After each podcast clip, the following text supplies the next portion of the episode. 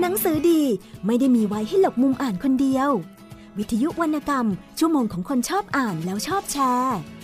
หลบมุมอ่าน โดยศาสตราก่อเกื้อ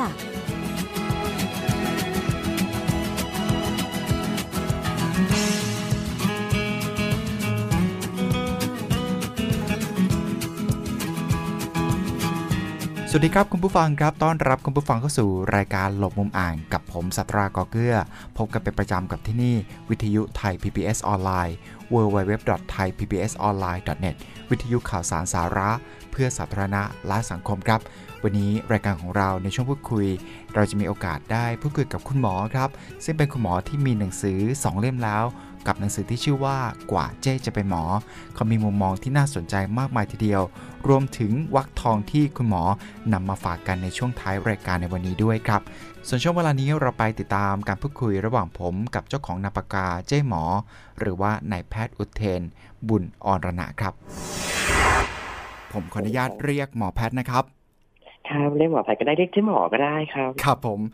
ครับหนึ่งในไอดอลของใครหลายคน ถ้าเกิดได้ยินคำนี้แล้ว ส่วนตัวคุณหมอรู้สึกยังไงบ้างครับ อืมรู้สึกหนักใจนะจริงๆแล้วรู้สึกหนักใจมากกว่าคือดีใจก็ดีใจส่วนหนึ่งนะครับ แต่ก็หนักใจกว่า เพราะว่าเออเวลาถ้ามีคนบอกว่าเป็นไอดอลเนี่ยก็คือว่ามีคนชื่นชมแล้วก็อาจจะมีบางอย่างของเราที่เขาอาจจะ ยึดถือเป็นแบบอย่างจะรู้สึกหนักใจว่าเอ๊ะเราถ้าเราเป็นไอดอลแล้วเนี่ยเรามีคนจับตามองเนี่ยเออเราต้องทำตัวให้ดีขึ้นกว่าเดิม ต้องเอ่อระมัดระวังตัวต้องทำอะไร ไม่ว่าจะพูดไม่ว่าจะทำอะไร ต้องระมัดระวังตัวมากขึ้นแต่จริงๆก็นอกจากหนักใจแล้วก็ดีใจด้วยฮะ ครับผมนอกเหนือจากจะเป็นไอดอลใน part ของหน้าที่การงานนั่นก็คือการเรียนแล้วก็การได้สำเร็จการศึกษาเป็นคุณหมอ และก็อีกสิ่งหนึ่งครับที่ต้องบอกว่าเป็นไอดอลของใครหลาย ๆ คนนะครับในเรื่องราวของการใช้ชีวิตนะครับในสภาพต้องบอกว่าเป็นเพศทางเลือกต้องขออนุญาตบอกอย่างนั้นนะครับ ตรงตรงในตรงใน part ที่2เนี่ยครับส่วนตัวแล้วคุณหมอมีความคิดเห็นอย่างไรบ้างครับ เพราะว่าในสังคมไทยของเราค่อนข้างจะ sensitive เหลือเกิน คือต้องต้องเริ่มก่อนว่าคือ sensitive ก็จริงเนาะแต่ว่าณปัจจุบันเนี้ยก็ยังดีกว่าสมัยก่อนเนี่ยสมัยก่อนนี่คือ ถือว่าแย่มากคือก็ก็ไม่เชิงแย่ แต่ก็ก็ไม่ดีเท่าสมัยนี้ละกัน โดนกีดกันโดนไม่ถึงขนาดโดนกันแกล้งอะเนาะคือ ใช้คำว่าโดนคนไม่เข้าใจเราก็แล้วกันครับ จริงๆแล้วเนี่ย ตอนที่ก็คือเคยเล่ามาก่อนว่าตอนที่ใช้ทุนเป็นแพทย์ใช้ทุนครบสามปีละ สมัคร เรียนต่อแล้ว แล้วก็ขอทุนเป็นอาจารย์ในขณะที่อาจารย์ในภาควิชาทั้งหมดเนี่ย ทุกคนก็ ประเมินให้ผ่านแล้วก็แบบดีใจคือแบบยินดีต้อนรับเพราะว่าเอ้ยเรายินดีต้อนรับเธอมาเป็นอาจารย์ร่วมกันอะไรอย่างเงี้ยครับแต่ว่าคณะบดีเนี่ยตัดสินใจไม่ให้ทุนทั้งที่ทุนเนี่ยว่างอยู่หนึ่งตำแหน่งเลยว่างพร้อมให้ผมเลยแหละ แต่ว่าคณะบดีตัดสินใจว่าไม่ให้เหตุผลก็คือว่าเขาไม่อยากรับคนที่เป็นตุ๊ดมาเป็นอาจารย์ ก็เลยถามว่าเอ้าแล้วอาจารย์ท่านอื่น ๆ ที่เป็นก็มีนี่นาตอนที่เรียนหมอมาก็มีอาจารย์ท่านอื่นที่เป็นเขาก็บอกว่าใช่แต่มันเป็นการตัดสินใจของคณะบดีท่านอื่น ๆ ที่ผ่านมาแต่ถ้าเป็นในสมัยของผม ผม ไม่ให้โอ้ครับคือตอนนั้นเจ็บก็เจ็บเนอะคือตอนนี้อืมย้อนกลับมาถามว่าโกรธไหมคงไม่โกรธแล้วล่ะครับคือโอเค ท่านไม่ให้ทุนแต่ว่าท่านให้บทเรียนที่สำคัญมาแม่จริงๆ บทเรียนเนี้ยคือไม่ใช่สำหรับเพศทางเลือกอย่างเดียวแต่สำหรับคนทุกคนที่อยู่ในสังคมเนี่ยแหละว่า จริง ๆ แล้วเนี่ยมันมีอยู่สองอย่างเนาะครัที่บเปลี่ยนไม่ได้ครับ ไม่ว่าจะเป็นอดีตปัจจุบันหรืออนาคตมันมีอยู่สองอย่างที่เปลี่ยนไม่ได้คือ ตัวตนของเราเอง กับอคติของคนครับถ้าสมมติว่าตัวตนของเรามันไปอคติมันไปขัดกับอคติของอีกคนหนึ่งที่เราจะต้องไป participate ด้วยเนี่ย สิ่งที่เราทำได้คือ leave it คือหนีออกมาเท่านั้นเอง เออมันมันเปลี่ยนไม่ได้แหละทั้งสองครับอย่างคือทั้งอคติทั้งตัวเอ่อ ตัวตนของเราจริง ๆ แล้วการที่เราจะเปิดเผยนะครับ ในส่วนที่ต้องบอกว่าเป็นเรื่องส่วนตัวส่วนตัวที่สุด ซึ่งจริง ๆ บางคนก็ไม่พร้อมหรือว่าบางทีก็ไม่จำเป็นจะต้องเปิดเผย อะไรครับที่ตัดสินใจให้คุณหมอเลือกในสิ่งที่เป็นตัวของตัวเองให้สังคมได้รับรู้โดยที่ไม่ปิดบังเนะครับเออจริง ๆ ไม่มีจุดที่เป็น ไม่มีจุดตัดการตัดสินใจนะว่าจะเป็นยังไงแต่ว่าคือเราปิด คือเราเราไม่ควรที่จะปิดตังตัวเองอะครับ อืม เออคือยังไงดีอะการ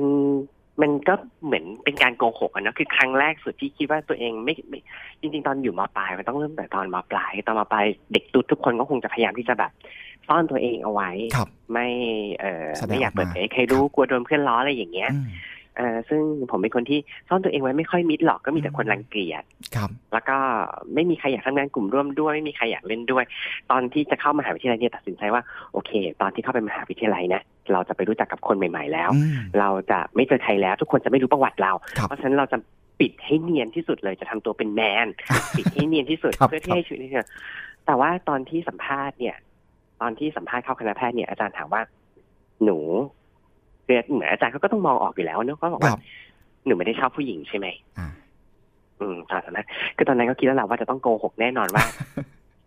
เออเนี่ยอืมเปล่าเป็นผู้ชายอะไรอเพราะเราย่างไม่เงี้ยรู้ว่าคำถามนั้นต้องการอะไรกันแน่ ใช่ใช่แต่อาจารย์บอกว่า คืออาอาจารย์บอกว่า ผมแค่แค่แค่แค่อยากรู้ว่าเนอะเพราะว่าเดี๋ยวเราจะต้องเรียนกันอีกตั้งหกปีนี่ถูกไหมอืมก็เลยคิดว่า จริง ๆ แล้วเนี่ย การเริ่มต้นรู้จักกับใครสักคนหนึ่งคือการเริ่มต้น ไม่ว่าจะเริ่มต้นทำงาน เริ่มต้นเรียน เริ่มต้นอยู่ในสังคม เริ่มต้นเป็นตัวตนของเราเองเนี่ย ถ้าเริ่มต้นด้วยการโกหกอะ่ะมันจะไปรอดเหรอ ไม่ work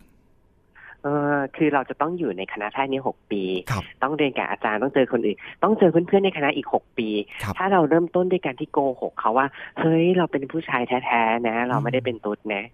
เฮ้ยมันไม่ work หรอกการที่จะเริ่มต้นความสัมพันธ์โดยการโกหกดังนั้นก็เลยคิดว่า ไม่ว่าจะเจอคือ และที่สำคัญที่สุดคือ เราไม่ควรโกหกตัวเราเองปะครับอืมสำเอคัอญเราไม่ควรกโกหกตัวเราเอง ดังนั้นก็เออไม่ถึงขนาดแสดงออก present แต่ว่าก็ไม่ได้ปกปิดครับถ้าถ้าใครถามก็จะตอบตรงๆว่าเออฉันเป็นของฉันแบบนี้แหละ ครับ อืม เราอาจจะหาคุณ คือบางคนอาจจะตีความคุณค่าของเราด้วยเพศนิยมของครับเราแต่จริงๆแล้วเนี่ย คุณค่าของเรามันก็ไม่ได้อยู่ที่ตรงนั้นไงเพราะฉะนั้นฉันถึงได้เข้ามาเรียนมหาลัยไง เพื่อสร้างคุณค่าของตัวฉัน ครับ อืม จริง ๆ แล้วคุณหมอมายืนอยู่ตรงจุดเนี้ยนะครับ ถือได้ว่าเป็นจุดที่สว่างมากในสังคม แล้วก็เลือกที่จะเปิดเผยคือมันนอกเหนือจากการเปิดเผยตัวตนในขณะที่ต้องอยู่ในชั้นเรียนถึง 6 ปีแล้ว แต่ว่าตอนเนี้ยคุณหมอเปิดเผยให้สังคมได้รับรู้ ตรงนี้นี่มีเอฟเฟกต์กลับมาแตกต่างจากการเปิดเผยในกลุ่ม เฉพาะ 6 ปีกับการเรียนแพทย์หรือเปล่าครับ ไม่ค่อยแตกต่างนะครับไม่ค่อยแตกต่าง เพราะจริงๆแล้ว เอ่อเดินในสังคือเดินในอะไรสิ่งแวดล้อมสาธารณะอะไรทั่วๆไปอะครับคนมองเห็นบางทีเขาก็รู้อยู่แล้วว่าเราเป็นอืมเพียงแต่ว่าคนเริ่มรู้จักเรามากขึ้นครับเฉยครับๆจริงๆ แล้วเนี่ยการที่คนรู้จักเรามากขึ้นมันไม่ได้ทำให้คนเกลียดเรามากขึ้นครับแล้วก็ไม่ได้ทำให้คนรักเรามากขึ้นด้วยคือ คนที่เขาคิดจะรักเราเขาก็รักเราอยู่แล้วครับ คนครับที่เขาจะเกลียดเราก็เกลียดเราอยู่แล้ว อืมครับ แล้วเลยไม่ได้สนใจแต่คิดแค่ว่าถ้าสมมติว่า เออเราอยู่ในสังคมได้แล้วเราดูมีความสุขดีเนี่ยเด็กตุ๊ดคนอื่น ๆ ที่ตอนนี้อาจจะยังสับสนอยู่เหมือนตอนที่ผมอยู่มปลายอย่างเงี้ยครับก็อาจจะได้เห็นว่าโอเค อนาคตที่ดีๆ ก็มีนะ ไม่ครัจำบเป็นว่าจะต้องแบบเป็นอนาคตที่ไม่ดีเสมอไปถ้าสมมติว่าเขาเอ่อพยายามเขาก็อาจจะได้อนาคตที่ดีๆ แบบนี้เหมือนกันคือ มันไม่ได้มืดมนไปซะหมด อย่างน้อยเป็นตัวอย่างให้เด็กตุ๊ดคนอื่นเห็นได้ว่าเฮ้ยพี่ก็มายืนอยู่ตรงจุดนี้ได้ อืมอันนี้ก็น่าจะเป็นที่มาของไอดอลในในส่วนที่ 2 ซึ่งก็ทำให้หลายๆคนที่มีลักษณะนะครับที่เหมือนเหมือนกับคุณหมอเนี่ยสามารถมีแรงบันดาลใจแล้วก็กล้าที่จะทำในสิ่งที่ถูกต้องนั่นก็คือสิ่งแรกคือการไม่หลอกตัวเอง และสิ่งที่สองก็คือตั้งใจทำในทุกสิ่งที่เป็นความรับผิดชอบของเขา แล้วก็ประสบความสำเร็จแบบคุณหมอ ครับคุณหมอครับ คุณหมอก็เคยเรียนเกี่ยวกับเรื่องของจิตวิทยามานั่นแหละ ถ้าเกิดจะอ่าฮะถามอ่า ทางทางด้านศึกษาทางด้านจิตวิทยาใช่ไหมครับ ถ้าเกิดจะถามว่าอาการการที่คนเราเนี่ยครับจะเลือกในการที่จะเป็นสิ่งใดสิ่งหนึ่งในการอ่ามีเพศสภาพอย่างเนี้ย จริง ๆ แล้วมันมันเริ่มตั้งแต่ตอนอายุเท่าไหร่ครับ ที่เขาสามารถตอบตัวเองได้จริงว่าจริง ๆ แล้วก็คงบอกไม่ได้เหมือนกันเนาะ คือจริงๆแล้วเนี่ยเอ่อตามที่เรียนมาเอ่อเด็กจะรู้ถึงความแตกต่างกันระหว่างเพศชายเพศหญิงก็ช่วงสามขวบห้าขวบครับประมาณนี้เขาจะรู้สึกว่าเออโอเคเอออันนี้ผู้ชายนะ อันนี้ผู้หญิงนะครับแต่จริงๆแล้วเนี่ยการเลือกเพศนิยมว่าตัวเองจะชอบคนเพศไหนเนี่ย มันน่าจะตั้งแต่ช่วงที่เริ่มเป็นวัยรุ่นครับคือรู้ว่าเออจริง ๆ แล้วเนี่ยเขาเออมีเพื่อนได้ทั้งสองเพศเนาะแต่ว่าเขามีความรู้สึกพิเศษครับกับ เพศนี้หรือเพศนี้ซึ่งจริง ๆ แล้วเออปัจจุบันนี้เขาก็ไม่ได้ฟันธงว่ามันเกิดจากอะไร เกิดจากพันธุกรรมหรอครับเอ๊ะเกิดจากสิ่งแวดล้อมหรือเปล่า เกิดจากการเลี้ยงดูหรือเปล่า มันก็เป็น multifactorial แต่ว่าเขาเลิกที่จะศึกษาเรื่องพวกนี้ไปแล้ว เพราะเขาถือว่าจริง ๆ แล้วเนี่ยเออเรื่องเพศนิยมเนี่ยเป็นเรื่อง normal คือเป็นเรื่องปกติทั้งหมดครับคือไม่ว่าคุณจะเป็นผู้ชายแล้วชอบผู้ชายด้วยกันอืมคนเป็นผู้หญิงชอบผู้หญิงด้วยกัน หรือคุณเป็นผู้ชายที่ชอบผู้หญิงเป็นผู้หญิงที่ชอบผู้ชายอะไรเงี้ย อันนี้เป็นเรื่องปกติครับที่ไม่ได้เป็น disease ไม่ได้เป็นโรค เขาก็เลยคิดว่าไม่เห็นจำเป็นที่จะต้องมาศึกษาเพื่อหาคำอธิบายเลย เพราะคว่ารับครับเราไม่ได้จะแก้ คือเราปกติหมอก็ไม่ได้คิดจะรักษาคนปกติอยู่แล้ว เรารักษาคนที่เป็นโรค ในเมื่ออันนี้ไม่ได้เป็นโรค เราก็ไม่ได้สนใจพวกนี้อืมครับผมอืม ก็น่าน่าจะเป็นคำตอบที่ชัดเจนที่สุดเลยนะครับ เพราะว่ามันไม่ใช่โรคนะครับเพราะเป็นเรื่องของอาสิ่งที่ต้องบอกว่าเป็นรสนิยมนะ แล้วก็อ่าไม่ใช่เรื่องที่ผิดอะไรหรือว่าผิดแปลกอะไร ซึ่งจริง ๆ แล้วอานอกเหนือจากในสายพันธุ์มนุษย์เนี่ยนะครับ ในสายพันธุ์สัตว์เท่าที่ผมเคยได้ยินมาก็มีเหมือนกันเนาะคุณหมอเคยได้ยินเหมือนกันไหมคมีรับค่ะมีในลิงก็มีในปลาโลมาที่เคยเห็นนะ มีในลิงก็มีมีในในปลาโลมาครัก็บมีอ่าอืมครับผมไม่แปลก ครับไม่แปลกครับ คุณหมอครับอ่าคุณหมอเคยให้สัมภาษณ์กับหลาย ๆ ที่ว่ามันมีคนรักก็ต้องมีคนเกลียด การที่เราจะสามารถผ่านในเรื่องของคนที่ไม่ค่อยชอบเราไปได้เนะครับ เจอแรงสุดคือเรื่องอะไร แล้วก็คุณหมอผ่านมันไปได้อย่างไรด้วยหลักคิดอะไรครับ จริงๆ แรงสุดเนี่ยเคยเจอสองครั้งนะครับครั้งแรกสุดคือตอนที่ยังเป็นเอกเทอร์อยู่คือตอนเป็นเรียนแพทย์ปีสุดท้าย ตอนนั้นก็อยู่เวรห้องฉุกเฉินเนอะโดนตามให้ไปดูคือแบบ คนไข้ก็เข้ามาเรื่อยๆเนอะก็มีอยู่เคสหนึงเป็นหอบหืดก็อ่ารีบหยิบ เอกสารวิ่งเข้าไปดูคนไข้คนไข้บอกคือขนาดหอบนะหอบแฮกๆเลยนะก็บอกว่าเออเนี่ยเขาไม่ได้รังเกียจหมอนะแต่เขาขอหมอที่ไม่ได้เป็นตุ๊ดก็แล้วกันโอ้คนที่จะมาตรวจเขาอะอืมอืมครับแล้วก็แบบอะมันก็โอเคก็หันไปบอกเพื่อนแบบเฮ้ยแบบแกตรวจแทนทีซิเดี๋ยวฉันไปตรวจอื่น ซึ่งหลังจากนั้นก็ไปตรวจเด็ก ซึ่งเป็นหอบหืดอีกเหมือนกัน ซึ่งคุณแม่ก็บอกอ่าแบบว่าถอดเสื้อเร็วให้คุณหมอเขาตรวจหน่อยลูกอะไรอย่างเงี้ยอืมคือจริง ๆ แล้วเนี่ย แค่หันหลังกลับให้ลุงคนนั้น แล้วหันหน้ามาเจอน้องเด็กเนี่ย เราก็เจอคนที่เขาเวลคัมเราแล้วอืมที่ให้ตรวจแล้ว คือคนนี้เขาเอ่อไม่อยากให้เราตรวจก็ให้คนอื่นตรวจไป คือตอนนั้นโกรธก็โกรธนะ แต่เนื่องจากว่ายุ่งมาก จนไม่มีเวลาโกรธไม่มีเวลาเสียใจก็ดูแลดูแลเด็กต่อไป ก็เลยมันนึกขึ้นได้เนี่ยแหละว่าจริง ๆ แล้วเนี่ย คนจะเกลียดอะเขาก็เกลียดครับคือต่อให้เราทำดีขนาดไหนเขาก็ไม่ชอบเราครับ การที่เขาไม่ชอบเราแล้วเขาอยู่ส่วนของเขา คือไม่มาระลานเราคือเห็นไหมอย่างลุงคนนี้เขาบอกว่าเออเขาขอโทษนะ แต่ว่าเขาไม่เอาหมอที่เป็นตัวตรวจเอาหมอคนอื่นได้ไหมเนี่ยการที่เขาเกลียดเราแล้วเขาอยู่แค่แค่ในส่วนของเขาไม่มาระลานเราเนี่ย ถือว่าเขาทำกุศลให้เราเต็มที่แล้วอืมครับหน้าที่ของเรานั้นก็คือ เราไม่ต้องไปเปลี่ยนเขาไม่ต้องไปเปลี่ยนอะคือไม่ต้องไปเปลี่ยนหรอกคือเขาไม่มีทางกลับมาชอบเราได้หรอกครับเราแค่อยู่ห่างๆเขาอย่าทำให้เขาเกลียดเรามากไปกว่านี้ก็พอเพราะถ้าสมมติเราไปทำมากกว่านั้นนี่อันนี้เป็นบาปของเราแล้วอืมอ่าแต่ว่าเขาอุตส่าห์ทำกุศลส่วนของเขาคือไม่มาระลานเรางั้นเราก็ทำกุศลส่วนของเราก็คือ ไม่ไปยุ่งกับเขาไม่ไปทำให้เขาเกลียดเราแค่นั้นพอ เอ่อ ทั้งโลกนี้มันมีตั้งแบบหลายคน เราทำให้เขากลับมาชอบเราไม่ได้หรอกเราไม่ได้แบบเออคือถ้าถ้าสมมติทำได้ทำให้ทุกคนกลับมารักเราได้เราก็ได้รางวัลโนเบลไปแล้ว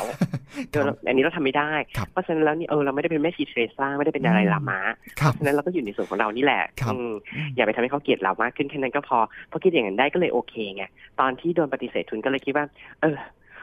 แค่คนที่เขาไม่ชอบเราเขาถือเขามีอำนาจอยู่ในมือเฉยๆเขาถือทุนอยู่ในมือเฉยครับๆไม่เป็นไรนะรอไปอีกสักสองสามปีเขาหลุดจากตำแหน่งคณะบดีแล้วอาจจะมีคณะบดีคนอื่นที่ให้ทุนเราหรือให้ตำแหน่งเราเป็นอาจารย์ก็ได้ครับผมไม่เป็นไรรอก่อนก็ได้อืมฝึกใคร ฝึกคนอื่นไม่ได้ฝึกใจตัวเราเองนี่สำคัญสุดเลย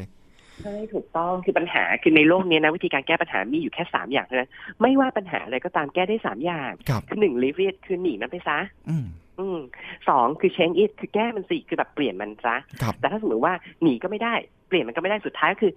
accept it คือยอมรับมันครับ อืมทำได้แค่สามอย่างจริงครับครับแล้วในแง่การที่เราเข้าใจทั้งสองเพศในเวลาเดียวกัน เข้าใจผู้ชายด้วยเข้าใจผู้หญิงด้วย ตรงนี้แหละครับคุณหมอครับๆอ่าก็อย่างน้อยคนไข้ก็จะเปิดใจคุยกับเรามากขึ้นโดยอย่างเช่นถ้าสมมติต้องบังเอิญต้องไปดูคนไข้พวกซึมเศร้าคนไข้ที่มีปัญหาทางจิตเวชอะไรอย่างเงี้ยเอ่อด้วย คือเราก็ไม่เชิงผู้ชายเราก็จะไม่เชิงผู้หญิงถูกไหมครับคือคนไข้ส่วนใหญ่จะเป็นคนไข้คนไข้ที่ปากแข็งก็จะเป็นคนไข้ผู้หญิงอืมเขาก็จะรู้สึกว่าเฮ้ยเราดู friendly เราครับดูพร้อมที่จะรับฟังเขาได้เหมือนเพื่อนตุ๊ดของเขาคนหนึ่งเขาก็จะเล่าให้เราฟังเยอะหน่อยหนึ่งอืมบางทีแล้วก็จะมายังไม่ทันจะเริ่มหย่าเลยได้คุยกันไปคุยกันมาคนไข้ก็รู้สึกว่าเออ relief แล้วรู้สึกสบายใจจังครับ ครับ จากที่มาอ่าในเรื่องราวของการที่เป็นคุณหมอเนี่ยนะครับ แล้วก็ จากการที่เป็นคนที่อารมณ์ดี แล้วก็มีมากมายหลากหลายเรื่องราว ที่อยากจะถ่ายทอด ก็เลยทำให้คุณหมอได้มารับบทบาทอีกหนึ่งบทบาท โดยที่ตอนแรกก็ไม่ได้คิดว่าจะมาเป็นเรื่องเป็นราวขนาดนี้ ตอนนั้นการเริ่มต้นกับการเขียนเนี่ยมมันมันเป็นการเริ่มต้นจากตัวเราเองที่ต้องการหรือว่ามีใครที่แนะนำเราว่าเอ๊ะควรจะเขียนเรื่องราวลักษณะนี้ออกไปเผยแพร่ให้คนได้อ่านกัน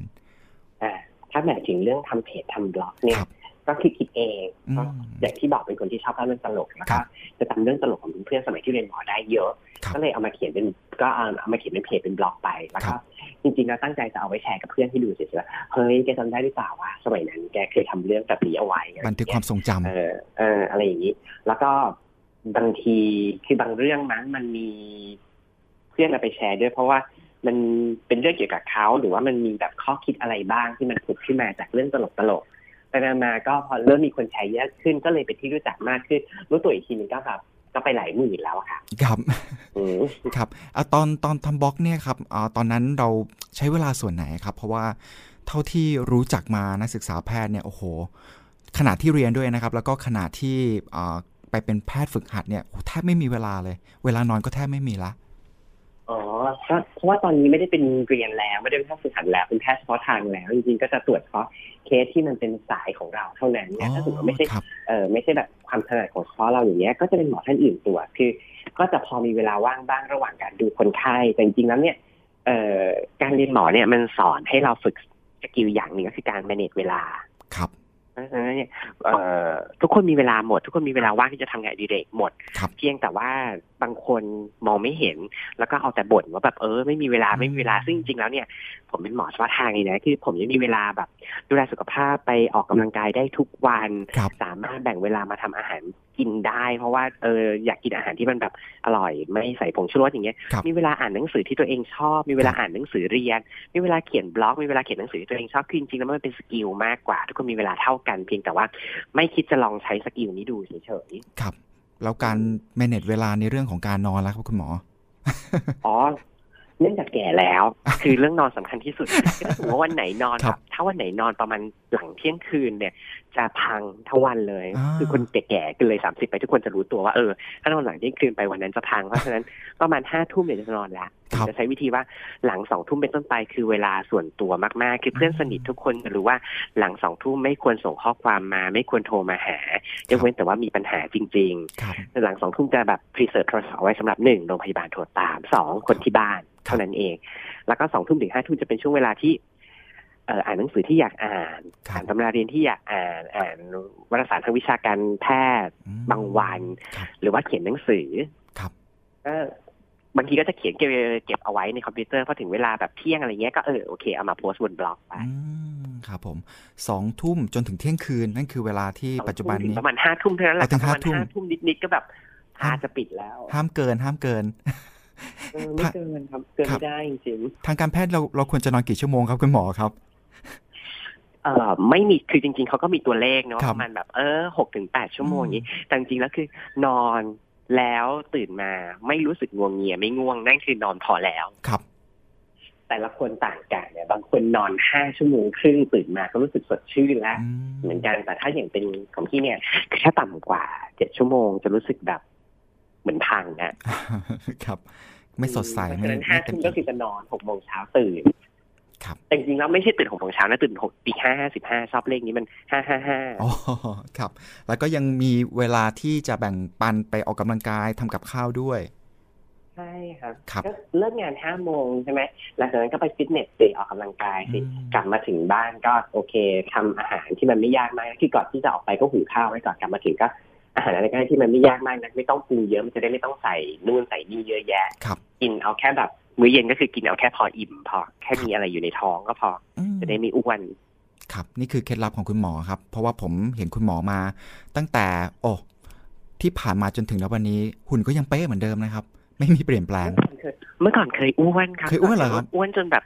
อ้วนแบบอ้วนมีพุงแต่แขนขาลีบไปแล้วคืออ้วนจนแบบปวดหลังคือช่วงระหว่างที่เรียนเฉพาะทางเนี่ยปวดหลังทุกวันปวดหลังถึงขนาดว่านอนร้องไห้เพราะปวดหลังมากทำอะไรไม่ได้ครับ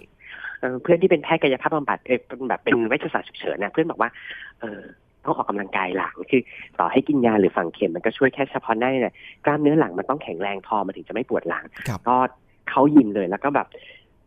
เอมที่เข้ายิมตอนนั้นคือไม่ได้คิดจะหุ่นดีแต่คิดว่า ฉันต้องไม่ปวดหลังอ๋อฉันต้องแบบเอ่อต้องหายแล้วที่ต้องกำจัดอีเดียออกไปจากชีวิตให้ได้ครับแล้วก็คือเอมว่าจะเอาสุขภาพดีแหละ แล้วมันก็ไป มันก็เริ่มพุงก็เริ่มหาย เริ่มมีกล้ามเนื้ออะไรอย่างเงี้ยขึ้นมาแทนผลพลอยได้ ใช่ฮะครับผมปวดหลังนี่คือประมาณเอ่อหมอนรองกระดูกปะครับคุณหมอ ไม่ครับ แค่กล้ามเนื้อเลยกล้ามเนื้อเฉยๆแค่กล้ามเนื้อเลย คือแบบกระดูกกระดูกยังโอเคอยู่เลยด้วย มันแค่แบบแค่หลังค่อมจนแบบ กล้ามเนื้อมันล้าไม่ไหวแล้ว มันก็เลยปวดบ่อยครับๆนั่งก็นั่งหลังค่อมยืนก็ยืนหลังค่อม และอีกอย่างหนึ่งนะ เป็นหมอนะมันจะต้องเจอกับคนไข้หลายประเภทครับไอ้คนไข้เบาหวานความดันเนี่ยต้องเจออยู่แล้ว ถ้าสมมติหมอบอกว่าเฮ้ยคุณคุณต้องแบบคอนโทรลอาหารนะครับคุณต้องออกกำลังกายนะ แต่หมอนี่พุงพุ่งเลยใช่นั่งใช่แบบ เบียดอยู่ในเก้าอี้อย่างเงี้ย คนไข้จะเชื่อถือปะอืมคือทุกวันนี้เวลาบอกคนไข้ว่า คุณต้องออกกำลังกายครับคุณต้องคอนโทรลอาหาร คนไข้บางคนไข้บางคนยวนกลับนะว่าหมอทำได้หรือเปล่าล่ะนี่อืมผมก็จะบอกว่าจะดูซิกแพคหมอไหมล่ะหมอจะได้ถอดให้ดูเดี๋ยวนี้เลย ครับ อืมครับผม ก็ก็เป็นเป็นแบบอย่างที่ดีด้วยเนาะในเรื่องการใช้ชีวิตเกี่ยวกับเรื่องส่วนตัว แต่ถ้าเกิดถามนิดนึงอะครับ เกี่ยวกับเรื่องของเท่าที่ผมทราบมาเนี่ยนะครับจาก ที่คุณหมอเคยเขียนแล้วก็เคยเล่าฮะก็คือการ manage เวลาในเรื่องของครอบครัว เรื่องของเพื่อนเรื่องของความรัก กับอาชีพหมอเนี่ยครับทำยังไงบ้างครับคุณหมอครับ จริงอ่าจริง ๆ แล้วเนี่ย คนที่เป็นหมอเนี่ยเวลาในชีวิตเนี่ยมันจะมีอยู่สามส่วนครับ ส่วนแรกคือส่วนคนไข้อ่า ส่วนหนึ่งเลยแล้วครับ คืออันนี้คือแบบ อาจจะเป็นส่วนที่ตัดทิ้งไม่ได้อะครับลดไม่ได้ แต่ก็โอเคมันอาจจะไม่เพิ่มคือช่วงเวลาทำงาน แล้วก็นอกเวลางานที่เราจะต้องรับโทรศัพท์คอยให้คำปรึกษาแค่รุ่นน้องครับ ส่วนถัดไปก็คือส่วนครอบครัวครับคือส่วนพ่อแม่คือยังไงก็ตามโอเค อาจจะไม่ได้กลับบ้านที่ระยองบ่อยมากนะก็จะพยายามกลับแบบสัปดาห์เว้นสัปดาห์สัปดาห์ไหนไม่กลับบางทีพ่อแม่ก็มาหาเองอันนี้มันเป็นเรื่องของครอบครัวจริงๆคือแบบแล้วแต่แล้วแต่ละครอบครัว แต่ยังไงก็ตามคือทุกวันนี้มันมีไลน์ไงมันมีแอปพลิเคชันไงเราก็จะมีกลุ่มไลน์ของที่บ้านก็คุยกันคือ รู้สึกเหมือนไม่ค่อยห่างไกลกันเท่าไหร่แม่ไปทำบุญทำบุญแม่ก็จะถ่ายรูปส่งมาให้ดูอะไรอย่างเงี้คยรับ อืมแล้วก็ส่วนสุดท้ายคือเวลาส่วนตัวครับซึ่งเวลาส่วนตัวเนี่ย ถ้าเรามีคนรักแล้วเนี่ยเราจะต้องเฉือนส่วนเนี้ย เพิ่มคือเราจะต้องตัดเวลาส่วนตัวแล้ว เอาไปเป็นเวลาส่วนของเราด้วยครับคือบางทีจะมากบางทีจะน้อยมันขึ้นอยู่กับความเข้าใจของเขามากกว่า เขาบอกว่าหมอเนี่ย ไม่ได้ต้องการคนที่ คือแบบไม่ได้ต้องการคนพิเศษอะไรมากมายสำหรับหมอคนที่จะมาเป็นคนรักหมอคือ ขอคนที่เห็นใจก็แล้วกันว่าเรามีเวลาน้อย ไม่ต้องเข้าใจก็ได้คือชีวิตเราบางทีมันก็ทรมานมากเข้าใจยากครับคนที่ไม่ใช่หมอบางทีอาจจะไม่เข้าใจ แต่ขอให้เห็นใจเราเถอะว่า เนี่ยเวลาส่วนที่เราเอามาให้คุณเนี่ยเป็นเวลาที่เราตัดจากเวลาส่วนตัวเรียบร้อยแล้ว คือเราลด เวลาส่วนตัวของเรา เพื่อคุณแล้วคือคุณอาจจะเห็นว่าแบบหนึ่งชั่วโมงสองชั่วโมงเอง แต่จริงแล้วมันเป็นเวลาที่มีค่ามากหนึ่งชั่วโมงสองชั่วโมงคนที่เป็นหมอจะรู้ว่าจริงๆแล้ว นอนได้เลยเออเพราะฉะนั้นเอ่ออาจจะเป็นคนที่โชคดีอะครับเพราะว่าที่ผ่านๆมาคนที่เข้ามาในชีวิตเนี่ย เป็นคนที่ทั้งเห็นใจแล้วก็เข้าใจด้วยว่าจริง ๆ แล้วเนี่ย เวลาเรามีประมาณเท่านี้ เท่านั้น ในในหนึ่งสัปดาห์นี่ถ้าเกิดในพูดถึงลักษณะคนรักเนี่ยครับ จะมีเวลาให้เขาเท่าไหร่อะครับ อืมเอาจริงถ้าสมมติว่าเป็นเวลาให้ครอบครัวให้พ่อแม่ก่อนเนี้ยหลังสองครัทุ่บมไปก็จะเป็นเวลาครอบครัวนะครับก็คุยไลน์กับแม่เล่าเรื่องนู้นเรื่องนี้ให้ฟังอืมหรือโทรกลับบ้านครับเอ่อถ้ามีคนรักอยู่ส่วนใหญ่ก็ โทรศัพท์คุยกันนะก็โทรศัพท์คุยกันได้นี่ เออหรือว่า สัปดาห์หนึ่งถ้าสมมติว่าอยู่ไม่ไกลกันมากนักเราก็นัดเจอกันได้กินข้าวกันดูหนังกันอะไรอย่างเงี้ยได้ คือมันขึ้นอยู่มันไม่ได้ขึ้นอยู่กับเอ่อ quantity มันไม่ได้ขึ้นอยู่กับปริมาณแต่มันขึ้นอยู่กับ quality มากกว่าครับแต่คู่ไหนคู่นั้นนะวิธีการใช้ quality time มันแตกต่างกันอือืมมแต่ถ้าสมมติว่าเวลาส่วนตัวจริง ๆ วันหยุดเนี่ยสองวัน ก็อุทิศวันหนึ่งให้กับการทำงานบ้านอ่าซักพงซักผ้าครับรีดผ้าดูดฝุ่นถูบ้านจัดตู้หนังสือครับกับอีกวันหนึ่งให้กับการนอนครับนอนแบบ นอนยาวๆ หรือไม่ก็อ่านหนังสือที่อยากอ่านนั่งร้านกาแฟ หรือไปยิมให้มันยาวกว่าทุกๆวันแค่นั้นอืมครับผมอยู่ที่ความพึงพอใจ ทุกคนจะรู้ว่าแบบคือทุกคนจะรู้ว่าพออายุเริ่มมากขึ้นน่ะ ความเรียกได้ว่าความสุขมันจะ simple ขึ้นสำหรับอย่างพี่อย่างเงี้ยความสุขของพี่มีแค่แบบ ได้กินกาแฟอร่อยครับได้อ่านหนังสือที่อยากอ่านอืมได้นอนกับได้ไปยิม แค่นี้ก็จะมีความสุขละอืมครับอืมซึ่งซึ่งปัจจุบันถ้าเกิดถามเนี่ย part ของเรื่องหัวใจเนี่ย เป็นยังไงบ้างครับคุณหมอครับ ช่วงนี้มันก็ต้องมีแบบอายุปูนนี้แล้วเนอะคือถ้าจะบอกว่าครับมันก็ต้องมีคนเข้ามาอยู่แล้ว มีคนเข้ามาศึกษา มีคนเข้ามาคุยด้วยเป็นเรื่องปกติครับเอ๊ะอืมอืมครับเอ่อคนที่จะมาจีบหมอเนี่ย ยากไหมครับ เราเคยมีคนไข้จีบบ้างหรือเปล่า คนไข้มีครับ มีคนไข้จีบเหมือนกันแต่ว่าก็จะบอกคนคือถ้าสมมติว่าเขาดูไม่แบบไม่ชัดเจนจงใจมาจีบก็จะทำเป็นไม่เห็นอืมแต่ถ้าสมมติว่าเขาจงใจจีบก็จะบอกเลยว่า คือในเวลางานหมอ ไม่สามารถที่จะแบบรีสปอนหรืออะไรได้ทั้งนั้นครับเพราะมันเป็นจรรยาบรรณของแพทย์ที่คือแพทย์กับผู้ป่วยจะไม่มีความสัมพันธ์อะไรกัน ก็จริง ๆ บางคนก็หล่อมากเลยนะ บางคนเราก็รู้สึกว่าโอ้ยอยากได้อะไรอย่างเงี้ยอยากเป็นแฟนเขาจังแต่ว่า เออแต่ถ้าสมมติว่าเราทำผิดจรรยาบรรณครัไปบแล้ว แล้วชีวิตนี้ฉันจะทำมาหากินอะไรดีล่ะอืมครับเออไม่ได้หรอกเออเรื่องทำมาหากินเรื่องปากท้องสำคัญกว่าครับอย่างนี้ ก็จะปล่อยผ่านไป แต่จริง ๆ แล้วอะเคล็ดลับการที่จะจีบหมอคือว่าจริง ๆสำหรับพี่พี่เคยเขียนลงไปในเพจนะว่าจริงๆการที่จะจีบหมอคือหนึ่งทำให้เขารู้สึกว่าเขาเป็นคนปกติ ไม่ใช่คือไม่จำเป็นจะต้องหาเรื่องหมอหมอไปคุยกับเขาหรอกเขาคุยเรื่องหมอหมอในโรงพยาบาลเขาเนี่ยพอละมากพอแล้วเขาเบื่อแล้วครับนอกโรงพยาบาลเนี่ยเขาอยากคุยอะไรก็ได้ที่มันไม่ใช่เรื่องหมอหมออ่าแล้วก็ให้ appreciate ครับ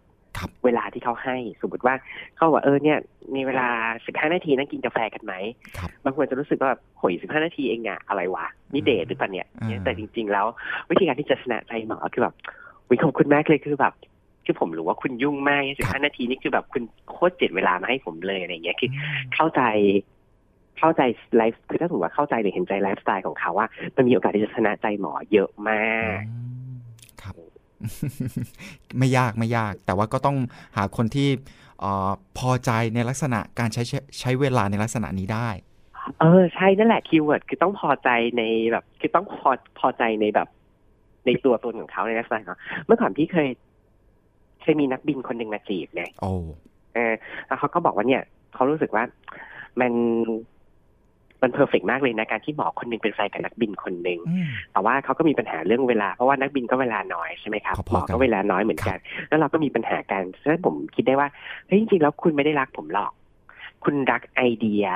ของความ perfect คือคุณคิดว่าการที่หมอคนหนึ่งกับนักบินคนหนึ่งเป็นแฟนกันเนี่ยมัน perfect คือคุณรักไอเดียนั้นต่างหากอืมคุณไม่ได้รักผมคือแบบสมมติหลุดผมไปยังไง คุณก็ไปหาคนที่คนอื่นที่เป็นหมออยู่ดี จริงๆแล้วคือคุณไม่เข้าใจครับเออก็เลยร้างลากันไปครับ อืมอืมครับสำคัญมากนะครับในในเรื่องของความเข้าใจและความพอใจ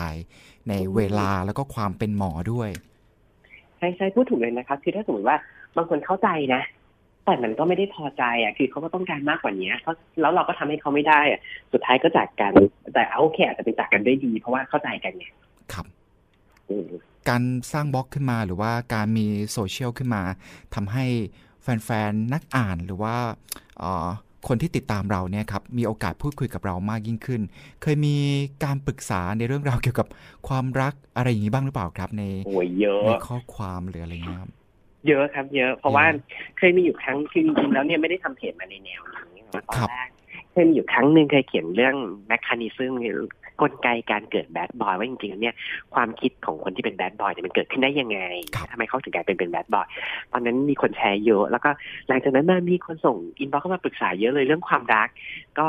ถ้าเรื่องไหนปรึกษาเข้ามาเยอะๆเยอะๆเยอะๆเยอะๆเยอะมากก็จะไม่ตอบ ก็จะเขียนเป็น status ไปเลยครับเล่าเป็นบทความไปเลยว่า เออเรื่องนี้มันเป็นยังไงอะไรเงี้ยครับอย่างล่าสุดเมื่อวานนี้ก็เขียนเรื่องเอ่อ phantom limb คือเรื่องอาการเจ็บ ถึงแม้ว่าจะไม่มีสิ่งนั้นอยู่แล้วอย่างเงี้ยเปรียบเทียบทั้งเรื่องเปรียบเทียบ phantom limb กับเรื่องความรักเออก็มี inbox เข้ามาเยอะมากเลยมาละมาทั้งทั้งมาเล่าทั้งมาปรึกษาครับแล้วจริงๆอินบ็อกประมาณเนี้ยเยอะสุดนะครับเยอะสุด คุณหมอก็จะรวบรวมปัญหาที่คล้ายกัน แล้วก็อืมอธิบายไปเลยทีเดียว ใช่ครับ ก็รวบรวมไปแล้วก็ grouping เล่าไปเลยทีเดียวครับ แม้ว่าเราจะรู้ถึงปัญหาต่างๆ เหล่านั้น แต่ส่วนตัวคุณหมอเอง เคยไหมครับที่ ก็จัดการกับปัญหาต่าง ๆ เหล่านั้นได้ค่อนข้างยากเหลือเกิน มีบ้างไหมครับอ๋อมันต้องมีอยู่แล้วล่ะครับเพราะว่าเอ่อเทียบง่ายๆเนาะหมอรู้เรื่องโรคตั้งเยอะตั้งแยะแต่หมอก็ยังเป็นหวัดได้อยู่ดีอืมเหมือนกันคือ เราก็รู้เหมือนกันแต่บางทีแล้วเราก็หลีกเลี่ยงมันไม่ได้ครับ เพราะฉะนั้นทุกวันนี้ถึงพยายามหลีกเลี่ยงไงครับโดยการที่แบบเอ้ยฉันก็อยู่ของตัวของฉันไปดีกว่าง่ายดี ครับอืมเอ่ออย่างที่บอกครับ คือ ปัญหามันมีอยู่วิธีการจัดการปัญหามันมีอยู่แค่สามอย่าง ก็คือหนึ่งหนีมันไปซะเปลี่ยนมันหรือไม่ก็ยอมรับมัน คือถ้าสมมติว่าคือตอนนี้ก็ยังอยู่ในพยายามในในข้อแรกคือพยายามหลีกหนีมันไปซะถ้าสมมติว่ามีปัญหาเกิดขึ้นมาจริง ๆ เกิดขึ้นกับตัวเองจริงๆ ก็คงต้องพยายามเปลี่ยนมันแต่ถ้าสมมติเปลี่ยนไม่ได้สุดท้ายก็ยอมรับมันไอ้ขั้นตอนที่ยอมรับมันเนี่ยแหละ ถึงทำให้ได้บทเรียนขึ้นมา แล้วก็จำเอาไว้ แล้วก็เลยเอามาแบ่งปันในเพจได้ไง ครับผม สิ่งหนึ่งที่ผมเชื่อว่าต้องมีน้องๆนะครับที่เป็น เพศทางเลือกเนี่ยเข้ามาปรึกษา ซึ่งจริง ๆ แล้วคนที่มีลักษณะนี้ครับจะหาที่ปรึกษาที่มีหลักการหรือว่ามีวิธีคิดดีๆ ในการแนะนำดีๆ ค่อนข้างยากแล้วมันก็ไม่มีอะไรที่ถือได้ว่าเหมือนกับถ้าเกิดเป็นชายหญิงเนี่ยครับเขาก็จะมีวิธีการคลองรักกันผู้ชายควรจะปฏิบัติอย่างไร ผู้หญิงควรจะปฏิบัติอย่างไร แต่ถ้าเกิดคนเป็นเก้งกวางเนี่ยนะครับมันควรจะทำตัวอย่างไรให้เป็นกุลเกที่ดีหรืออะไรลักษณะนี้ครับมีคำถามเหล่านี้ เยอะไหมครับ แล้วก็คุณหมออยากจะบอกอะไรอยากจะแนะนำอะไรน้องๆที่เป็นลักษณะเช่นนี้ในการใช้ชีวิต แล้วก็การใช้ความรักให้ถูกต้องเนี่ยครับอ๋อจริง ๆ แล้วเนี่ยปรึกษาเนี่ยคือตอนแรกเคยคิดเหมือนกันนะว่ากินบอกประเภทนี้ต้องเยอะแน่นอนเลยแต่แบบจริง ๆ แล้วเฮ้ยไม่ใช่ไม่ได้เยอะนะ เด็ก ๆ สมัยนี้ส่วนใหญ่แล้วเนี่ยเขามีสื่อที่ค่อนข้างกว้างเขาสามารถเสพสื่อได้เยอะเขาแล้วก็สื่อปัจจุบันมีการพัฒนา ในแนวทางที่ดีขึ้น คือเด็กเขาก็จะเห็นตัวอย่างดีๆ ของเก้งกวางอื่นๆที่ใช้ชีวิตคู่กันอยู่ได้ที่อะไรเงี้ยเขาก็ยึดแบบนั้นเป็นแบบอย่างได้เพราะฉะนั้นปรึกษาแบบนี้น้อย สมัยก่อนเนี่ยก็เที่ยงก็ไม่มีแบบอย่างให้ดูเหมือนกันตอนที่อยู่อย่างที่บอกตอนที่อยู่มปลายเนี่ยเหมือนชีวิตตกต่ำแต่ว่าชีวิตดีขึ้นมาได้ เพราะว่าครูรู้แนะแนวคือครูคนนี้เนี่ยเขาเป็นครูฝึกหัด มาจากมหาวิทยาลัยคือแบบเป็นครูฝึกสอนเนาะแล้วก็มากันเป็นกลุ่ม แต่กลุ่มเพื่อนเขาไม่ได้รักเขาอะคือกลุ่มเพื่อนเขาไปไหนก็มาไหนด้วยกันคือตอนที่เขาโรเตทเขาไม่รู้จะโรเตทไหนเขาเลยโรเตทมาเป็นครูห้องแนะแนวก็แล้วกันเขาเจอเรานั่งร้องไห้อยู่เพราะว่าเพื่อนก็ไม่เอาเรา ครูก็บอกว่า ครูก็เป็นครับ ตอนนั้นเราคิดแค่ว่า ว่าตายละขนาดโตไปอยู่มหาลัยยังเป็นเลยอะคือเราเคยคิดว่าเราโตขึ้นแล้วเราจะเข้มแข็งแล้วเราจะไม่แบบเจอเรื่องแบบนี้แต่ปรากฏว่าพอเห็นครูแล้วอ้าวครูก็มีปัญหานี่หว่าแสดงว่าจริงๆแล้วปัญหามันเกิดขึ้นกับคนทุกคนทุกวัยถ้าสูงเป็นเด็กตุ๊ดเนี่ยคือทุกวัยมันก็คงจะเกิดปัญหาแบบนี้ขึ้นได้ เพราะฉะนั้นแล้วเนี่ยเราจะไปหวังว่าเมื่อเวลาผ่านไปแล้วมันจะอะไรมันจะดีขึ้นคงไม่ได้อะ่ะเออเราเริ่มจากที่ใจเราเลยดีกว่า ตอนนั้นก็เลยมองครูว่าเขานี่แหละว่า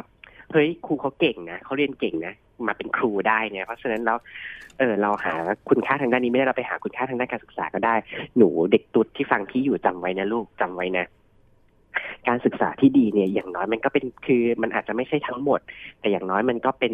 กือบทั้งหมดอะเป็นส่วนมากที่ทำให้หนูมีชีวิตที่ดีได้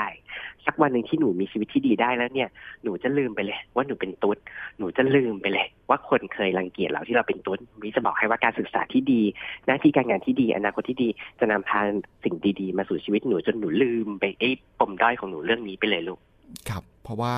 หลาย ๆ ครั้งเด็กที่เติบโตมาในลักษณะนี้ก็จะมีปมในใจค่อนข้างเยอะ ไม่ว่าจากการถูกล้อ การถูกไม่ยอมรับ ซึ่งถ้าเกิดคนที่ไม่ได้อยู่ในสภาพเนี่ยเขาจะไม่เข้าใจหรอกว่ามันเป็นปมแล้วก็เป็นอะไรที่มันจะติดไปตลอดชีวิตทำให้เศร้าทำให้ท้อแท้ แต่ว่าสิ่งนี้สามารถแก้ได้จริง ๆ ใช่ไหมครับ การศึกษา การทำให้ตัวเองมีหน้าที่การงานที่ดีเออพี่ลืมไปแล้วนะว่าตอนเด็กที่ขมขื่นเด็กขนาดไหนกับการที่โดนเพื่อนปฏิเสธครับ เพราะปัจจุบันนี้เวลากลับไปเออเจอเพื่อนๆอย่างเงี้ยทุกคนก็จะแบบรู้สึก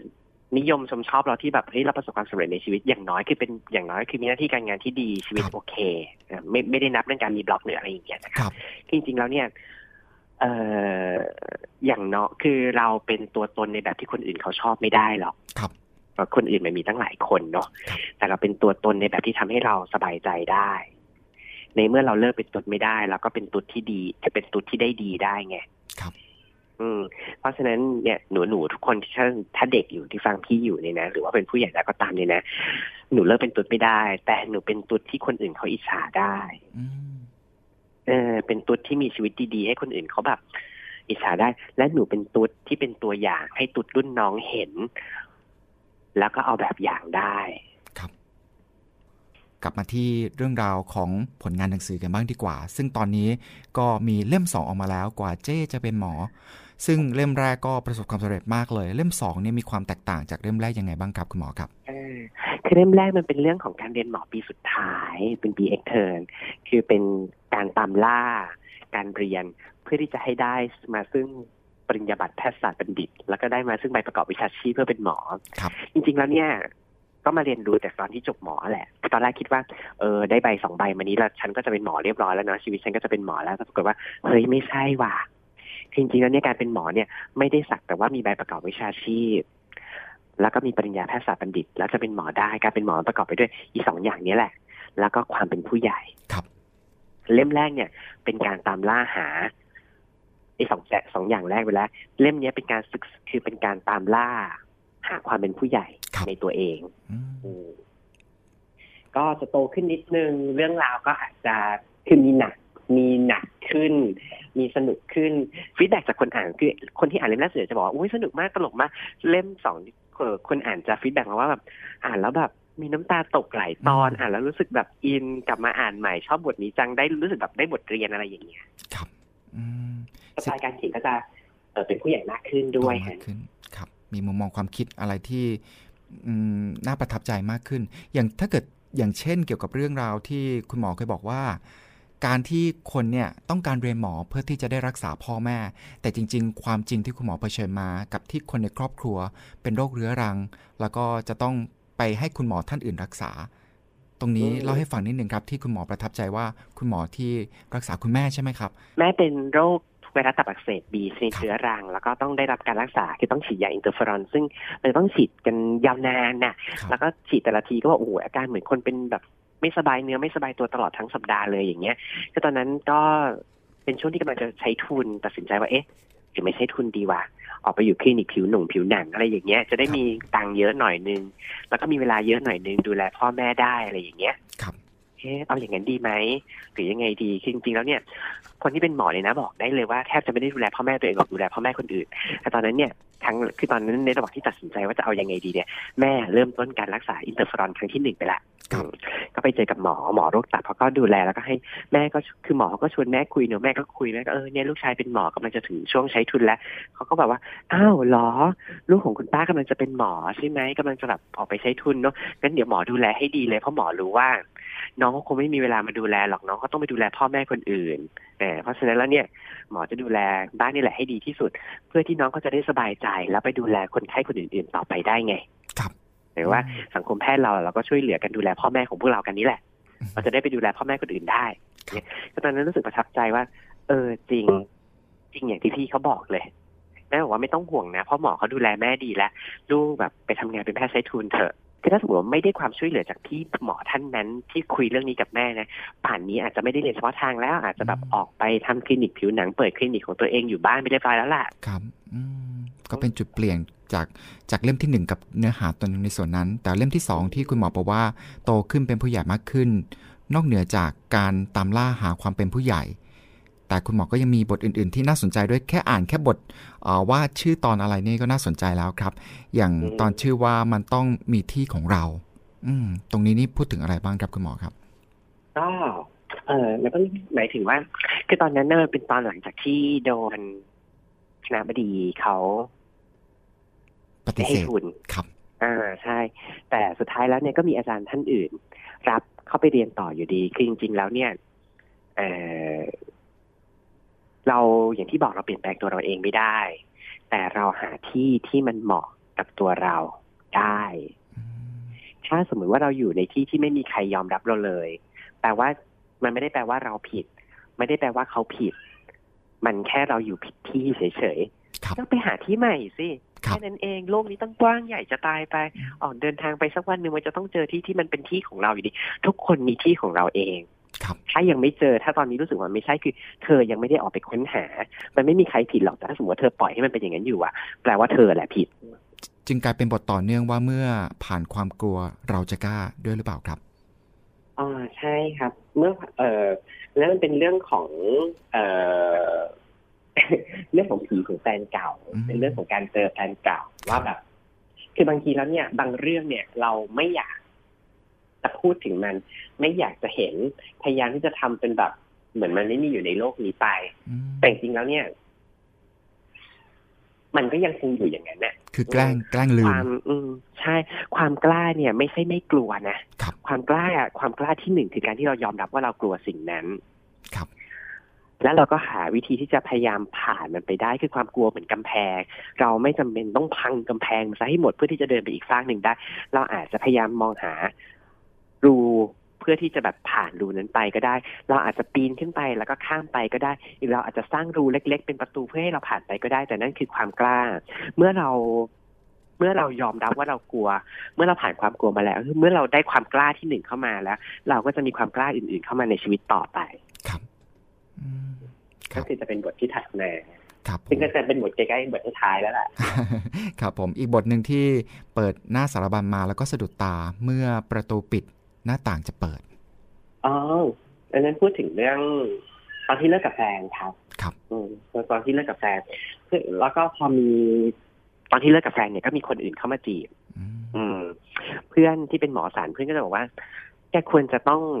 เอา take chance นี้นะ เพราะว่าไม่เคยได้ยินหรอ เมื่อประตูปิดกำแพงจะเปิด ผมก็บอกว่า ไม่ใช่เมื่อประตูปิดหน้าต่างจะเปิดแกแกช่วยแบบเออ จะยกตัวอย่างสุภาษิตมาช่วยแบบยกมาให้ถูกทีนึงเมื่อประตูปิดหน้าต่างจะเปิดครับเออมันก็เออเออนั่นแหละ เมื่อปิดนะคือมันหมายความว่าจริง ๆ แล้วเนี่ยเมื่อหนทางนี้มันปิดอะเมื่อหนทางตันเนี่ยจริงๆมันไปทางอื่นได้คือวันคือชีวิตหนึ่งเคยมีอยู่ครั้งหนึ่งต้องไปประชุมที่พัทยาเนาะครับ ก็ขับรถไปตามทางที่เคยชินปรากฏว่าเอ้าตายแล้วทางปิด แล้วฉันจะไปถึงรีสอร์ทได้ไหมเนี่ยอืมสุดท้ายฉันกับเพื่อนก็แบบเปิด GPS เปิดนู่นเปิดแผนทุกวันที่แล้วก็ไปจนกระทั่งถึงรีสอร์ทนั้นจนได้ครับถ้าสมมติทางนี้มันไปไม่ได้ มันไม่ได้แปลว่าเราจะต้องไม่ไป เราแค่ไปทางอื่นเฉยๆ ถ้าเราจะออกนอกบ้านแต่ประตูปิด เราก็ออกทางหน้าต่างได้เหมือนกัน ครับ อืม แต่สุดท้ายในบทนั้นเนี่ย ก็คือสอนว่า จริงๆ ผมก็ไม่ได้ตัดสินใจ take chance นั้นคือถึงมีคนมาจีบผมก็เฉยๆ แล้วก็ไม่ได้สนใจที่จะสานต่ออืมคือเมื่อประตูปิดเราก็เห็นแล้วว่าหน้าต่างมันเปิด เราก็มองหน้าต่างได้ แต่มันไม่จำเป็นว่าจะต้องออกจากบ้านไปตอนนี้ก็ได้นี่หว่าบ้านไม่ได้ไฟไหม้ซะหน่อยหนึ่งเราไม่ได้แบบเออต้องรีบหนีต้องรีบอะไรออกไปคือ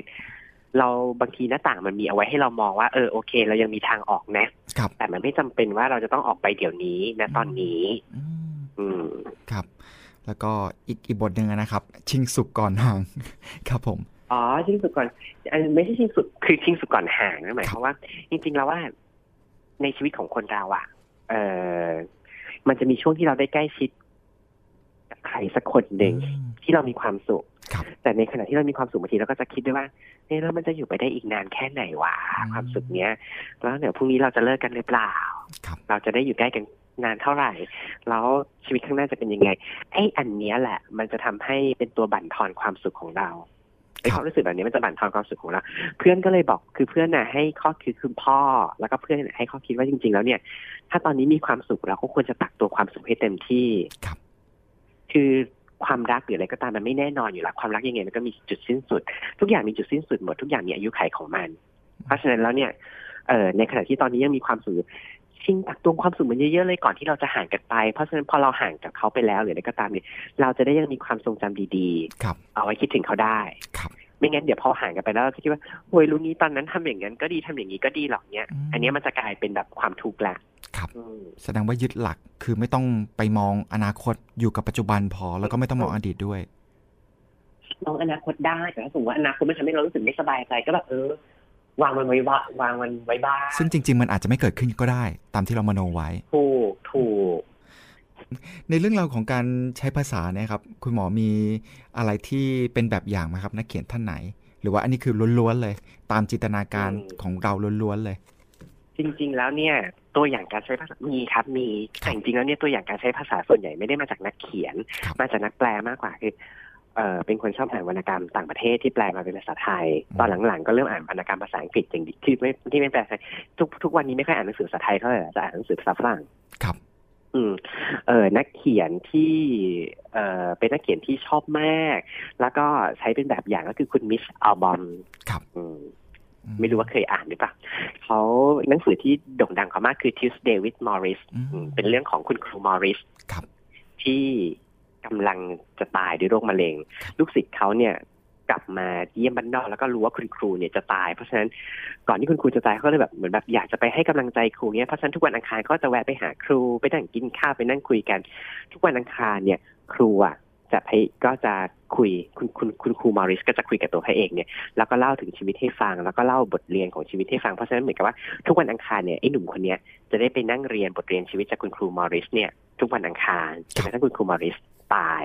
ในนั้นก็จะมีทั้งบทบทเกี่ยวกับ การให้อภัยคนการโกรธครึ่งกันอะไรอย่างเงี้ยคืออ่านแล้วคือนักเขียนคนนี้เป็นคนที่สามารถหยิบจิตวิทยามาเขียนด้วยภาษาที่สวยงาม อ่านจบได้ภายในแบบสักสองร้อยหน้าอ่านแล้วรู้สึกว่าแบบเอออิ่มรู้สึกหัวใจมันอุ่นๆอะไรอย่างเงี้ย ก็เลยจะใช้แนวทางการเขียนเนี่ย มาเป็นแนวทางของตัวเอง แต่ถ้าเป็นแนวทางการใช้ภาษาเนี่ย ไม่มีจริง ๆ คือได้รับมาจากครูสอนภาษาไทยนี่แหละครับ แล้วก็ใส่ความเป็นตัวเองเข้าไปใช่คือจริงๆ อยากเรียนอักษรไงแต่ว่า เออ ไม่รู้เหมือนกันอะวาร์ปใหม่ทีนึงก็เรียนหมอจบแล้ว ไม่ได้เป็นสาวอักษรครับ ครับถ้าเกิดถามถึงเรื่องราวของการรักการอ่านนะครับ ด้วยเป็นรายการหลบมุมอ่านนะครับ ที่เชิญชวนคุณผู้ฟังให้มาอ่านหนังสือกันเยอะๆเนี่ยครับ ส่วนตัวแล้วคุณหมอมีมุมโปรดไหมครับ ที่ชอบไปนั่งอ่านหนังสือ เออมุมโปรดชอบไปนั่งอ่านหนังสือ ชอบนั่งอ่านในร้านกาแฟครับ ก็คือจริงๆแล้วมันเป็นหนึ่งในความสุข เป็นหนึ่งในความสุขเบสิกของผมอยู่แล้วคือแบบมีกาแฟอร่อยๆกินแล้วก็มีหนังสือให้อ่านแล้วก็ร้านกาแฟใกล้ๆคอนโดเนี่ยเป็นร้านกาแฟที่เงียบงั้นนั่งอ่านในเช้าจรดเย็นเลยหรือไม่งั้นก็เป็นมุมบางส่วนในคอนโด คือช่วงที่ตรงที่มันเป็นสระว่ายน้ำมันจะมีอยู่จุดหนึ่งที่เป็นเกาะเล็ก ๆ ก็เดินลุยน้ำไปนั่งอ่านตรงนั้น แต่ถ้าสมมติแดดส่องมาก็ไม่สุกแล้วล่ะ ก็จะเปลี่ยนไปนั่งอ่านที่อื่นอยู่ดี หรืออีกที่หนึ่งที่ชอบอ่านคือตามต่างประเทศ คือเป็นคือเป็นคนที่ชอบเที่ยว แล้วเวลาไปเที่ยวนี่จะพกหนังสือติดตัวไปแค่หนึ่งเล่มเป็นคติเนอะพกไปแค่หนึ่งเล่มพอซึ่งหนึ่งเล่มเนี่ยบินสามชั่วโมงเนี่ยอ่านจบแล้วเราจะไปลุ้นกันต่อที่ประเทศปลายทางว่าร้านหนังสือกันเป็นยังไงคือที่แรกที่จะแวะเที่ยวทุกประเทศที่จะไปคือร้านหนังสือ ไปดูว่าหนังสือที่นู่นมีอะไรที่มันที่เมืองไทยไม่มีบ้าง มีเล่มไหนที่เราซื้อ เอามาอ่านในระหว่างทริปนี้ได้ไหม แล้วพอจากการท่องเที่ยวถึงถึงทำให้ได้รู้ว่าจริงๆ แล้วเนี่ยเมืองไทยเป็นประเทศที่หนังสือราคาถูกมาก ครับ อืม หนังสือภาษาต่างภาษาอังกฤษที่เอานำมาเข้าขายที่เมืองไทยถูกถูกมาก ไปขนาดไปเดินใน duty free อะบางเล่มอะเนี่ยขนาด duty free นะราคายังแพงกว่าละวางที่กิโนคุนิยะเลย ยังแพงกว่าที่วางที่แบบ Asia Books เลย แล้วทำไมถึงแบบไม่อ่านกันล่ะ เฮ้ย เราอยู่ในเมือง เราอยู่ในเมืองที่แบบ เราอยู่ในประเทศที่แบบ เปิดโอกาสให้อ่านมากคือ material ดีๆ ราคาถูกกว่าที่อื่นมากทำไมไม่อ่านกันอ่านกันเยอะๆไปเลยครับนะครับ ถือว่าได้เปรียบมากแล้วแหละ ไม่ต้องไปขวนขวายที่ไหนละ ถูกสุดละประเทศไทย คุณหมอยืนยัน ตอนที่อ่าน Maze Runner ครั้งแรกเนี่ยคือไปเที่ยวฮ่องกง แล้วเจออยู่ในแบบในร้านรีเพลย์ซึ่งมันเป็นแบบ duty free ก็ซื้อมาแบบ เฮ้ย คือตอนนั้นในเมืองไทยไม่มีข่าว Maze Runner เลยทั้งสิ้นแต่ในนั้นก็เขียนแล้วว่าแบบกำลังจะเป็นภาพยนตร์ก็ซื้อมาอ่าน ตอนบินจากฮ่องกงกลับมาไทยอ่านจบพอดี ครับ เออแล้วก็จากนั้นวันสองวันไปเดินเล่นคิโนคุริยามั้งเห็นมันวางแล้วเฮ้ยมันเพิ่งมาใหม่ลักหยิบมาดูแบบตอนนั้นก็คิดได้แต่โอ้ยซื้อที่ดิวตี้ฟรีจ้าแต่มันต้องถูกกว่าหยิบมาดูแบบที่เมืองไทยถูกกว่าเป็นหลักร้อยอะปาดน้ำตาเลยอะครับแล้วถ้าซื้อไม่ซื้อว่าทำไมแพงขนาดนี้ปาดน้ำตา ถ้าพูดถึงความสุขจากการอ่านหนังสือแล้วครับ คุณหมอแพนครับ ที่ได้รับ อุ้ยมันเป็นหนึ่งในสุขแบบเมเจอร์อย่างหนึ่งเลยนะ เป็นสุขแบบสุขใหญ่ ๆ ในชีวิตอย่างหนึ่งเลย เออบางทีคือผมพูดเสมอว่าหนังสือเนี่ยทำให้เราใกล้ชิดหัวใจของคนเขียน เออ แล้วบางคนที่เขาตายไปเป็นร้อยปีแล้วว่า แต่เขายังมานั่งอยู่ตรงหน้าสอนหนังสือให้เราได้ เฮ้ยมันดีมากนี่คือความดีงามของหนังสือ สุดยอดจริงมุมมองนี้เป็นมุมมองที่วิเศษมากๆเลย หนังสือเล่มโปรดแล้วก็หนังสือที่คุณหมอเคยอ่านผ่านตามา มีวักทองวักไหนที่เป็นวักทองที่ทำให้คุณหมอรู้สึกประทับใจ หรือว่าเอามาเป็นแบบอย่างในการใช้ชีวิตมากที่สุดมีไหมครับ ขอสักวักหนึ่งมีวักหนึ่งเป็นของคุณ C.S. Lewis เป็นคนเขียนเรื่อง The Chronicle of Narnia ทั้งเจ็ดเล่มอ๋อครับปกติเขาเขียนแต่หนังสือแนวศาสนานะ มีแค่เซตนี้เซตเดียวที่เขาเขียนเป็นแบบวรรณกรรมเยาวชนแนวแฟนตาซีแล้วก็เป็นหนังสือเซตแรกในชีวิตที่อ่านด้วยครับ เขาเขียนแค่ว่าสักวันหนึ่งเธอจะโตเป็นผู้ใหญ่มาก พอที่จะกลับมาอ่านเรื่องเด็ก ๆ เออคือรู้สึกว่าแบบไอ้คือชีวิตเราเนี่ย เออมันหนีไม่พ้นหนังสือ แล้วมันก็หนีไม่พ้นเรื่องจินตนาการ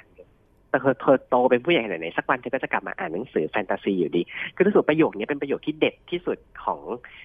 C.S. Lewis โอ้วันนี้ได้อัธรสเยอะแยะมากมายทีเดียวนะครับ จากการพูดคุยแล้วถ้าเกิดใครที่รู้สึกว่าคุณหมอเป็นไอดอลนะครับ แล้วก็ต้องการรู้จักแล้วก็ใกล้ชิดเข้าถึงหัวใจคุณหมอ หยิบมาอ่านได้เลยนะครับ กว่าเจ๊จะเป็นหมอ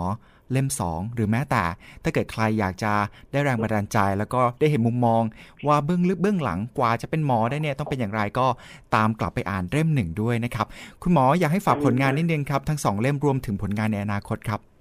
ออก็ฝากผลงานก่อนที่จะเป็นหมอทั้งเล่มหนึ่งแล้วก็เล่มสองด้วยนะครับของสำนักพิมพ์สยามมิตรจริงๆมีอีกเล่มหนึ่งก็คือ Wake Up ชนีของสำนักพิมพ์โมโนนี่เป็นเกี่ยวกับเรื่องจิตวิทยาชายหญิงอะไรอย่างนี้อ่านสนุกดีแล้วก็จบในเล่มด้วยนะครับส่วนผลงานในในอนาคตเนี่ยคุยคุยกับปกเอาไว้แล้วแหละว่า อยากจะย้อนเวลาบ้างคืออยากจะเขียนตั้งแต่ก่อนที่จะเริ่มเป็นหมอบ้างคือจริง ๆ แล้วเนี่ยพี่ตัดสินใจจะเรียนหมอตอนห้าเดือนก่อนที่จะสอบเอนทรานครับ ห้าเดือนของเด็กที่ตอนแรกอยากเรียนอักษร แล้วจู่ๆตัดสินใจว่าเฮ้ยจะเรียนหมอแล้วล่ะเฮ้ยห้าเดือนเนี่ยจะเตรียมตัวสอบยังไง จะทำยังไงถึงได้แบบ เข้ามาเรียนหมอได้ ภายใต้แรงกดดันจากเพื่อนบางคนที่บอกว่าเออตุ๊ดอย่างแกเรียนหมอไม่ได้หรออะไรอย่างเงี้ยอยากจะเอามาเล่าให้ฟังคิดว่าไม่น่าจะเกินปลายปีนี้จะออกเรื่องกว่าเจ้จะได้เรียนหมอครับ นะก็ฝากผลงานด้วยแล้วก็ใครอยากจะพูดคุยติดตามผลงานเข้าไปได้ที่ Facebook เอ่อพิมพ์คำว่าหมอตุ๊ดนะคะเราครัจะบขึ้นมาเลยกับขอบพระคุณครับ สวัสดีครับครับสวัสดีครับเป็นการพูดคุยที่สนุกสนานมากๆทีเดียวครับ คุณผู้ฟังครับ รายการหลบมุมอ่านวันนี้หมดเวลาลงแล้วนะครับ กลับมาพบกันได้ใหม่ในครั้งต่อไป ผมสตราก่อเกื้อและทีมงาน ขอบพระคุณสำหรับการติดตามรับฟัง สวัสดีครับานหลบมุมอ่านได้ทุกวันอาทิตย์ 17นาฬิกา10 นาทีถึง 18นาฬิกาทางวิทยุไทย PBS ออนไลน์ www.thaipbsonline.net และแอปพลิเคชัน Thai PBS